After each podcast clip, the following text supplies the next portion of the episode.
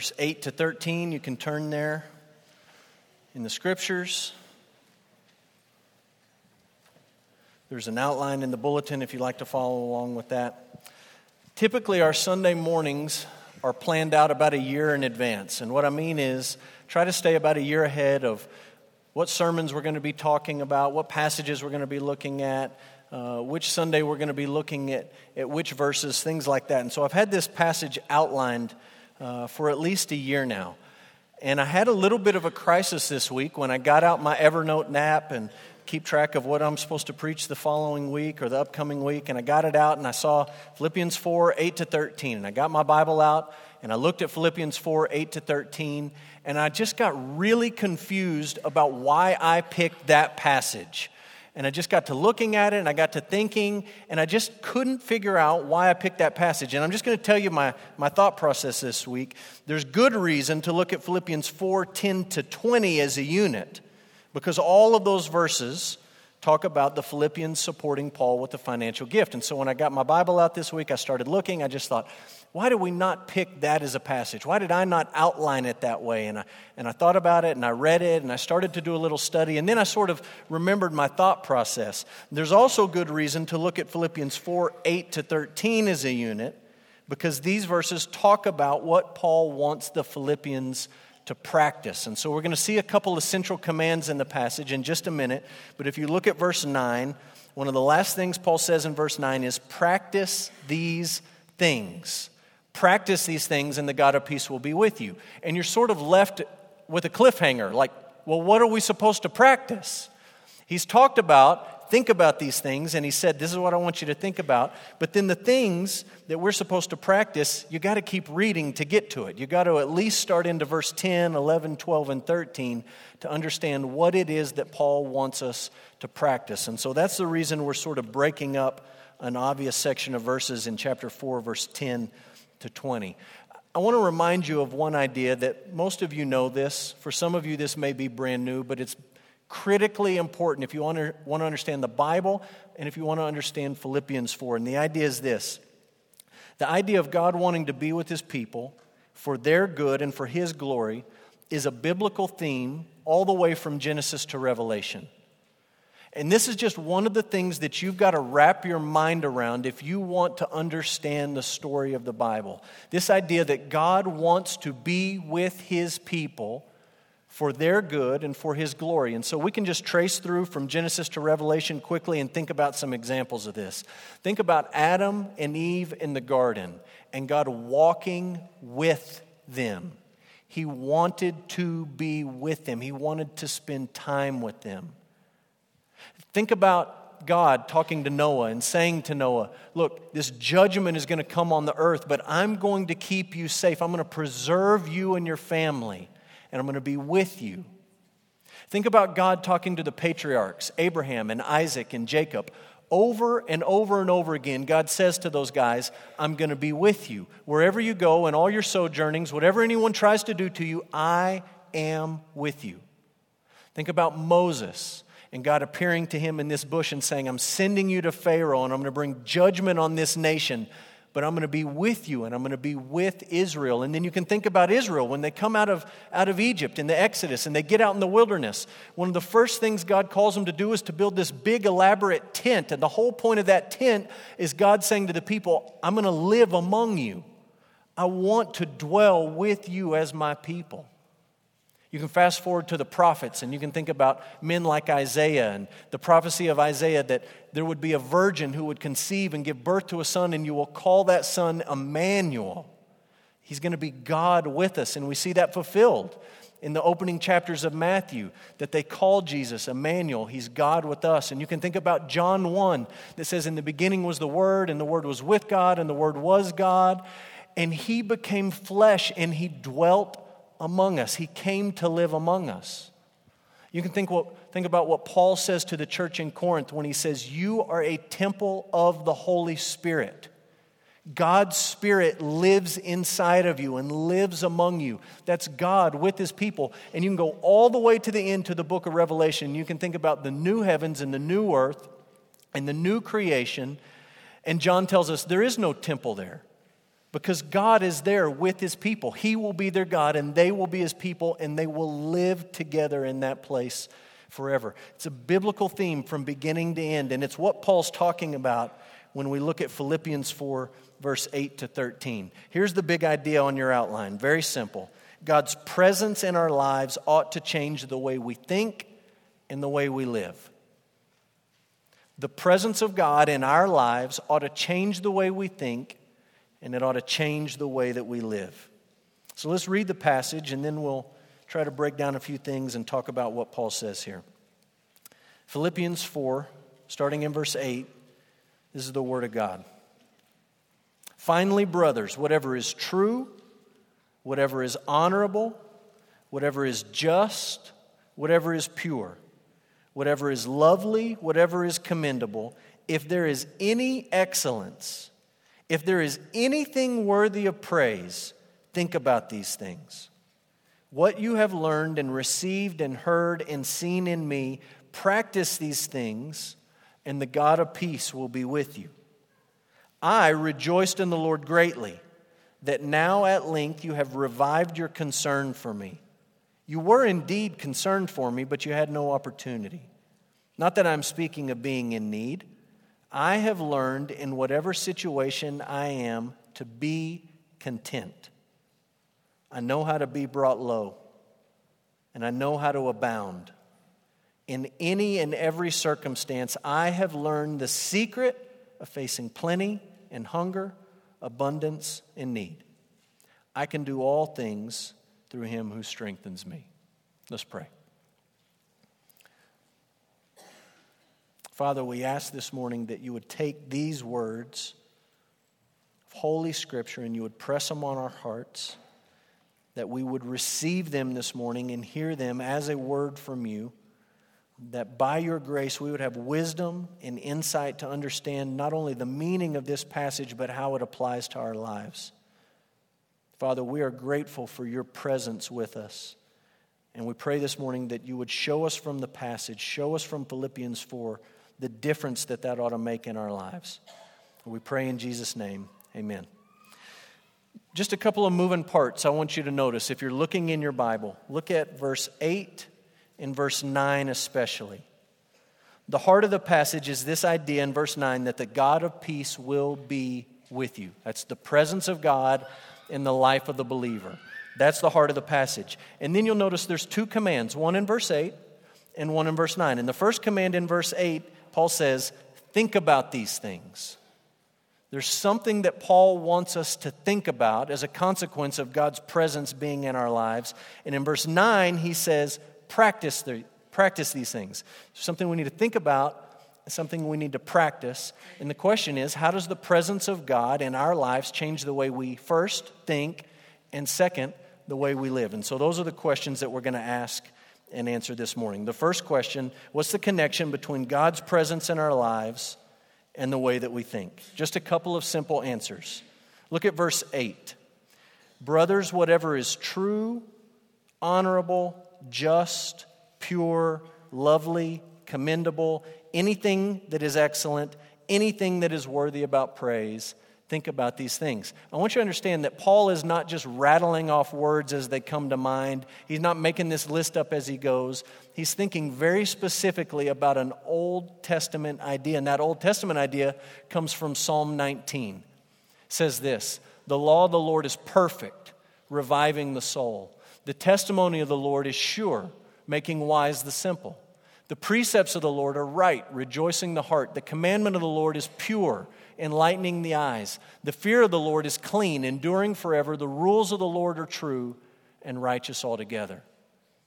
It's not a word for word quotation, but that's the idea in Paul's mind, rattling around when he says, What do I want these people to think about? The God of peace is with them, and I want them to think about basically Scripture. And so on your outline, you can fill this blank in. Rather than our subjective feelings, or the ever changing standards of the world, God's word ought to guide our thoughts. Our thoughts have to be guided by God's word. And you can see the list that Paul rattles off in verse 8. You can see the parallel passage in Psalm 19 saying, If the God of peace is with you, your thoughts are going to be guided by God's word. For too many people who call themselves Christians, their thoughts are guided by what I would call like their spiritual gut. Like, you know what it means to go with your gut, right? I'm just I have this feeling, I'm going with it. Well, that doesn't sound very spiritual. It doesn't sound very Christian. So, what a lot of folks who claim to be followers of Jesus do is they try to baptize that with sort of a churchy phrase. And they say something like, Well, I've been praying about it. Well, I've sought the Lord's will in this. And I think what God is saying to me is, I'm supposed to do this, or I'm supposed to do that. And they're just sort of going with their gut and baptizing it with prayer. And I hate to be the one to break it to you, but I'm going to break it to you. Sometimes your gut is just your gut. And sometimes you might pray about it and say, God, show me, God, God, help me to know, help me to know. And you might have this feeling that's completely wrong. And we have to be people, because God's presence is with us, not who just sort of trust our spiritual instincts because we know. The Old Testament says our hearts are deceitful and they're wicked. You can't trust it. We trust God's word and we submit our thoughts to the teaching of Scripture. Other people just forget this, this reality that the God of peace is with us and they just sort of float along with the ever changing standards of the world. Whatever the world thinks, that's what they think. Whatever the world says is okay, that's what they say is okay. If the world says you can't do that, well, then they say you can't do it. But if the world says go for it, they say go for it. I don't think for most of those people it's like a, a conscious decision where they say, I'm going to abandon Scripture and I'm just going to go with the world. I don't think it happens that way for most of us. I think most of us are so inundated with media. Media meaning songs, advertisements, TV shows, movies, the internet, Facebook, whatever. We're so inundated with media, and we like to think that it's just entertainment, but the reality is it's also indoctrination. And if your guard is not up, you'll just sort of end up blending in with whatever the world says in all these various forms of media that we take in. And then you just end up sort of being blown by wherever the world goes. And I think what Paul is saying when he says, Look, think about what's true and honorable and just and pure and lovely and commendable and excellent and worthy of praise. He's saying, The truth of God, the Word of God, the Scriptures must guide your thinking. Secondly, following up on that idea, part of the great commandment is loving God with all of our mind. We grow closer to God through reading and meditating on the truth. Again, what does it mean that God's presence is with us? Well, Part of what that means is we have to love God with our minds. You remember what Jesus said in Mark chapter 12, verse 30? You will love the Lord your God with all your heart, with all your soul, and with all your mind. Loving God with all is of your mind. There's no way around the fact that Christianity is a thinking religion. To follow Jesus means that you think about certain things. One of my favorite authors is a guy named Jerry Bridges. He passed away not too long ago. Jerry Bridges talks about this sin he calls the sin of ungodliness. And when I say the sin of ungodliness, you think, oh, that sounds terrible. Ungodliness. But when he talks about ungodliness, what he's saying is there's an awful lot of people who would say to you, I love God, of course, I love God. I believe in God. I follow Jesus, all of those things. But in their daily life, their thoughts rarely go to God. They're thinking about baseball or work or family or where they're going to eat lunch when the service is over or whatever. But their thoughts rarely go to God. And Bridges points out that sin looks awful respectable a lot of the times. Like you can go to church and be ungodly. You understand that? Like you can check into this room for an hour or two on Sunday morning and be totally ungodly the rest of the week. And I don't mean you go out and you just raise all kinds of problems and craziness in Odessa. I just mean you go throughout the rest of your week and you never think about God. Your thoughts aren't drawn to Him. And Bridges says it's the sin of ungodliness. It's the opposite of what Jesus is saying in the Great Commandment, where He says you need to love God with all your heart, with all your soul, and with all your mind. And in your relationship with God, if you want to grow closer to Him, there's only one way for that to happen, and it's through the truth of Scripture. It's the only way that you can grow in your relationship with God. Look at these verses Psalm 119. I've stored up your word in my heart that I might not sin against you. If you want to sin less and be closer in your walk with the Lord, you've got to store God's word in your heart. Look at John 17, 17. Jesus praying on the night before he was crucified. Sanctify them, make them more holy, more like us. Sanctify them in the truth. Your word is truth. If you want to grow in your faith and grow in your relationship with God, Scripture is the only way that that can happen. We're loving God with our minds, and we're called to meditate on the truth. That's why at Emmanuel, Look, we're not a perfect church. If you're new to our church, you're trying to feel us out, I'll just break it to you and say we are by no stretch of the imagination perfect. But one thing we try to be serious about is the Bible. And on Sunday mornings, you're never going to see me come in here and say, okay, I'm going to I'm going to pick a popular movie and we're going to talk about this movie and then I'm going to try to tie it back to, to the truth of the Bible somehow. We're going to talk about the Bible in our Sunday school classes. We're not going to pick the latest best selling book from the Christian bookstore and pass it around in Sunday school and say, well, let's read this and talk about it. We're going to talk about the Bible. On Wednesday nights, when we ask you to come to Bible study or bring your kids to Awana or bring your youth to our youth meeting, we're not going to waste your time with fluff. We're going to talk about the Bible. That's not because we're not as creative as other people. That's because we're convicted by the scriptures that the only way that I and you will ever grow in our relationship with God is by meditating on the truth of God's word. Last idea under this heading of what do we think? Third idea is this the omniscience of God ought to move us to humility, and the schemes of Satan ought to move us to vigilance. We ought to be humble and we ought to be vigilant. I just think it's worth pointing out when Paul says, think about these things. He's telling us there needs to be something you think about. I think it's worth reminding ourselves that Psalm 139 says, God knows all of the things that you think about. All of them. The trivial things, the foolish things, the selfish things, the wicked things, the things that would never come out of your mouth or roll off your tongue. He knows them. Look, when it comes to quote unquote being a Christian, you can fool me. I'm easy to fool. You can fool your spouse. Your spouse probably isn't that hard to fool. You can fool your kids or your parents. You can fool the people you work with. You can fool the people in your Sunday school class. There's no fooling God. When Paul starts to talk about, look, Christians need to be people who think about these things, who center on the word.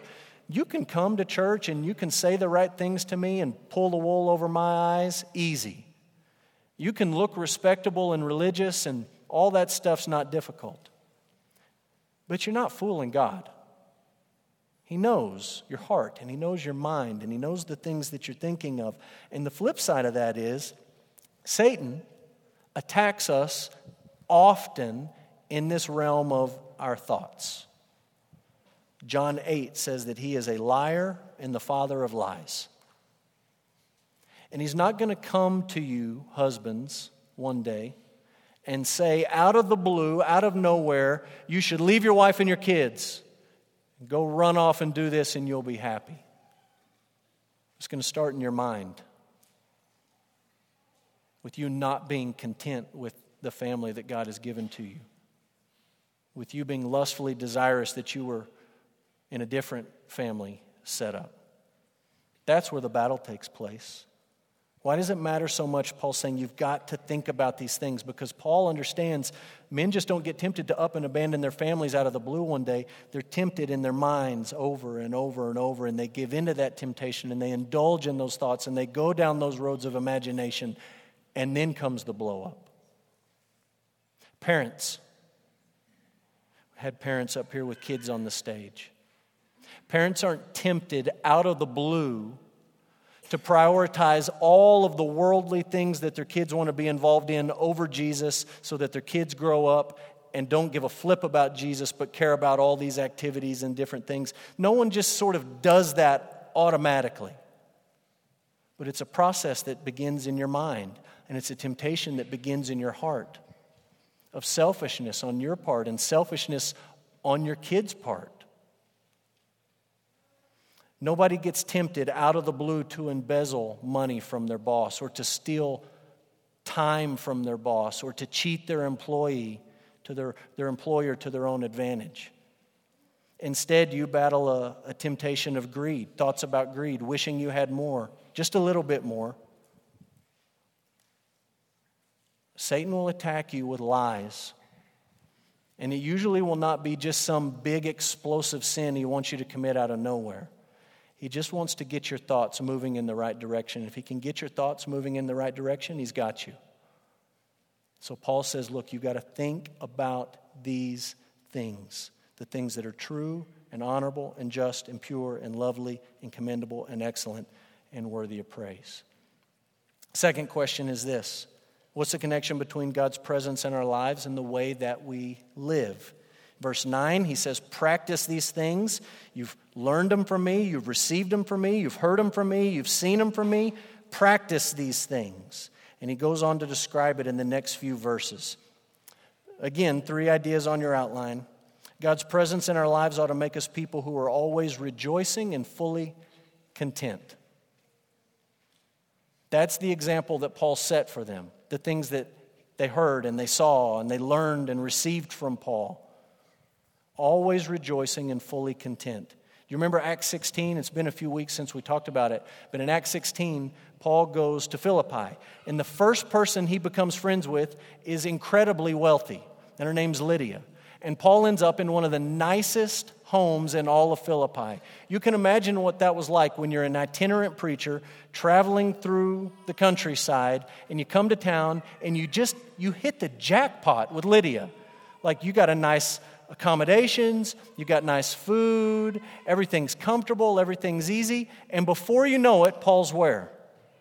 He's chained to the wall in county, stripped naked, beaten.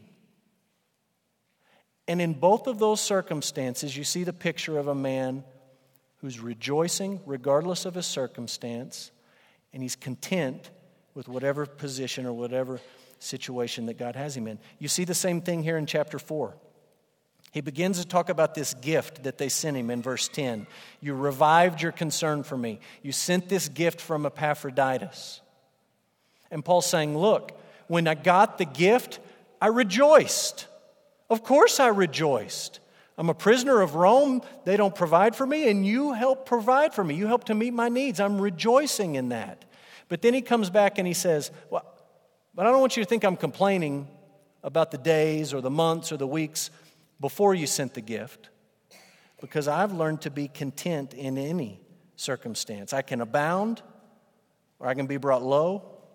I can have plenty, I can be hungry, I can have an abundance, or I can be in need.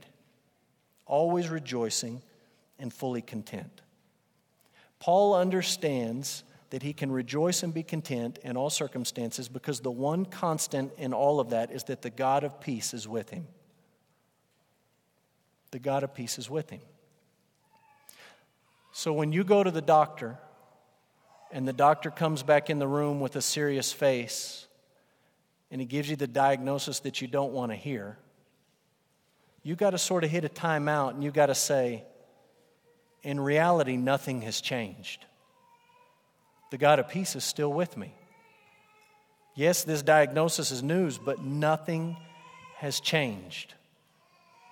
When you, you lose a loved one, maybe a, a child or a, a parent or a sibling, and it's unexpected, and you start to wrestle with that and struggle with that, you've just sort of got to hit the timeout button and say, Nothing has changed. God has not left me. The God of peace is with me. I can rejoice even in this circumstance, and I can be content even in this circumstance. When you lose your job, or money's tight, or the economy tanks, or whatever money trouble you may face, I don't pretend uh, to, to, to tell you, look, just grin and bear it and act like it's okay when you know it's not. But what I am telling you is nothing has changed. The God of peace is with you, He hasn't left you. Rejoice and be content. Brings us to Philippians 4:13. Many of you have it memorized. I just want to read it out of the text. Paul says, "I can do all things through him who strengthens me." We've said many times this is a coffee cup book. It is filled with verses that belong on your coffee cup or your t shirt. And this is like the granddaddy of all of them, right? This is the one you see plastered on the wall in weight rooms. I can do all things. I can bench press five more pounds, 10 more pounds. Here we go, all things. This is the one you see on motivational posters or Facebook walls where you just sort of say, okay, I can do it, I can do it, I can do all things, and it pumps us up. And I just want you to understand something. I don't want you to rip Philippians 4:13 out of your Bible. It's a great verse. But just be aware of this. This is on your notes. In the context of Philippians, our ability to do quote unquote all things is a reference to always rejoicing and being content. That's what Paul's talking about when he says, I can do all things. I can have a lot or little, abundance or need. I can abound or not have enough. Whatever the circumstance, I can rejoice and be content. And you and I don't have the liberty of yanking Philippians 4:13 out of the Bible and making it say whatever we want it to say. And I'll give you an example of this. Some of you guys came to our secret church Bible study. We simulcast David Platt every year. It's always around Easter, and uh, it's an evening Bible study on a Friday night.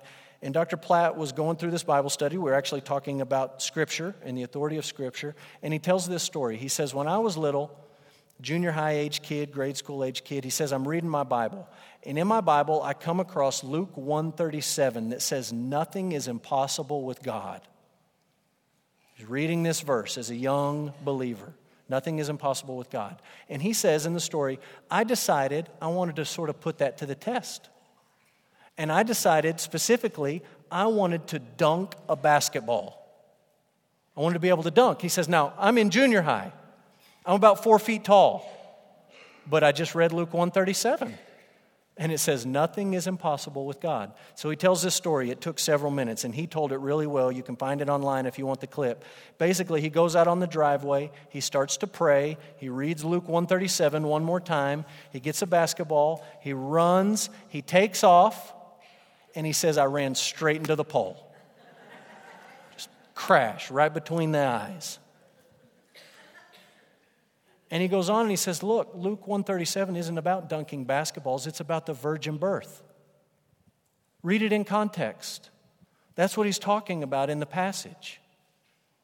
And so many people like to take Philippians 4:13 and yank it out and forget the context and forget the conversation and say, I can do anything. I can make it through anything. And sometimes we make it even worse. We don't apply it to ourselves. We just look at somebody else who's suffering or hurting or whatever and we say, well, you can do anything. We just sort of slap this verse on him without any idea of what he's talking about. What Paul's saying when he says, I can do all things, is not, I can just walk around with a fake smile on my face when life is difficult. It's not like I'm some superhuman Christian that can overcome any obstacle. He's saying, regardless of my circumstance, I know the God of peace is with me.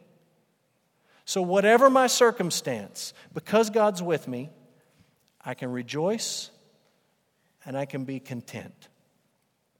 One of the interesting things about this passage is the way Paul takes this idea of being content and flips it on its head. There's a group of philosophers in Paul's day, they were called the Stoics. And the Stoics said the one thing you need to master in life, the one thing that you need to master is contentment. You need to be content. And when the Stoics talked about being content, what they meant is you need to be entirely self sufficient. You need to be, hand, be able to handle all of it on your own, whatever comes your way. Be content, be self sufficient, and that's the key to life. Paul takes the same word, contentment, and then he just flips it upside down and he says it doesn't mean that when you follow Jesus. This is the last thing on your outline. Our faith doesn't make us superhuman. Rather, Christianity is a religion for insufficient people. Insufficient people. Self sufficiency is not Paul's message. Not in Philippians, not anywhere else. And I gave you a whole bunch of verses, particularly from the book of Second Corinthians, because more than any other letter that Paul wrote in Second Corinthians, Paul thinks about and he talks about his insufficiencies. And I want you to look at this passage from Second Corinthians 1 8 to 9. He says, We don't want you to be ignorant, brothers, of the afflictions we experienced in Asia. We were so utterly burdened beyond our strength that we despaired of life itself. Indeed, we felt that we had received the sentence of death, but that was to make us rely not on ourselves, but on God who raises the dead. Listen to what he says. We were utterly, so utterly burdened beyond our strength. We faced afflictions and suffering that were beyond what we could handle.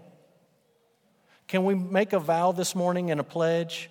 I won't make you raise your hand, but maybe you can just nod at me if you take the pledge. Can we be done with the idea, the silly, foolish idea that God doesn't give people more than they can handle? Can we be done with that? Can we not say it anymore? Can we not tell it to people who are hurting? Can we not preach it to ourselves when we're hurting? Can we not put it on Facebook? Of course, God gives people more than they can handle. We are insufficient, weak people. And Paul says that's the whole point. God burdened us beyond what we could handle, beyond our strength. Why? So that we would be forced to rely on Him. And even in that affliction, the God of peace did not leave us, He was with us. And even in that affliction, we can rejoice and we can be content. Listen, from beginning to end, Christianity is a religion for people who are insufficient. The Bible says sin leaves you lacking unable to change your relationship with God, unable to fix the problem that stands between you and God, unable to do anything that would earn or merit or deserve eternal life. You can't do it in the beginning, and you can't do it all the way through. And that's Paul's point when he talks about contentment. Not like we bow our chest up and we just act like we're so tough we can handle whatever comes our way, like the Stoics. That's not contentment in Paul's mind. Contentment in Paul, Paul's mind is to say, God, I can't do it. I can't save myself from the sin that places me under your wrath, but you can do that. The God of peace, the God who raises the dead, can do that. And God, as I walk through this life, I know that you're with me. I know that you're not going to leave me, but I can't do it on my own. I'm insufficient, and I'm depending on you. And that's what Paul's talking about in verse 13 when he says, I can do all things, not through Paul, but through the one who strengthens me. My big prayer for you this morning, the takeaway from this passage, is that you would be able to acknowledge your insufficiency and your weakness in your inability before God. That you wouldn't come to God trying to pretend like you've got anything all together, but you would acknowledge your insufficiency and that you would trust in the God who raises the dead, that you would trust in the God of peace. Let me pray for you. Father, we're grateful for your word. And again, we are grateful for this book of Philippians, for the words that Paul wrote to the church in Philippi for the words that your Spirit inspired, for the words that call us to trust and to believe that you are with your people, for the words we've seen this morning that call us to think a certain way and live a certain way. Father, we walk away from your word and we return to you pleading for your presence and your power in our lives. We acknowledge our insufficiency. We acknowledge our desperate need for you. Father, and we rest in the fact that the God of peace, the God who raises the dead, will not leave us and will be with us. Father, and we pray that your presence in our lives would change us, change the way we think, and change the way that we live. Be honored as we respond to you in worship and as we sing truth from your word. We pray in Jesus' name. Amen.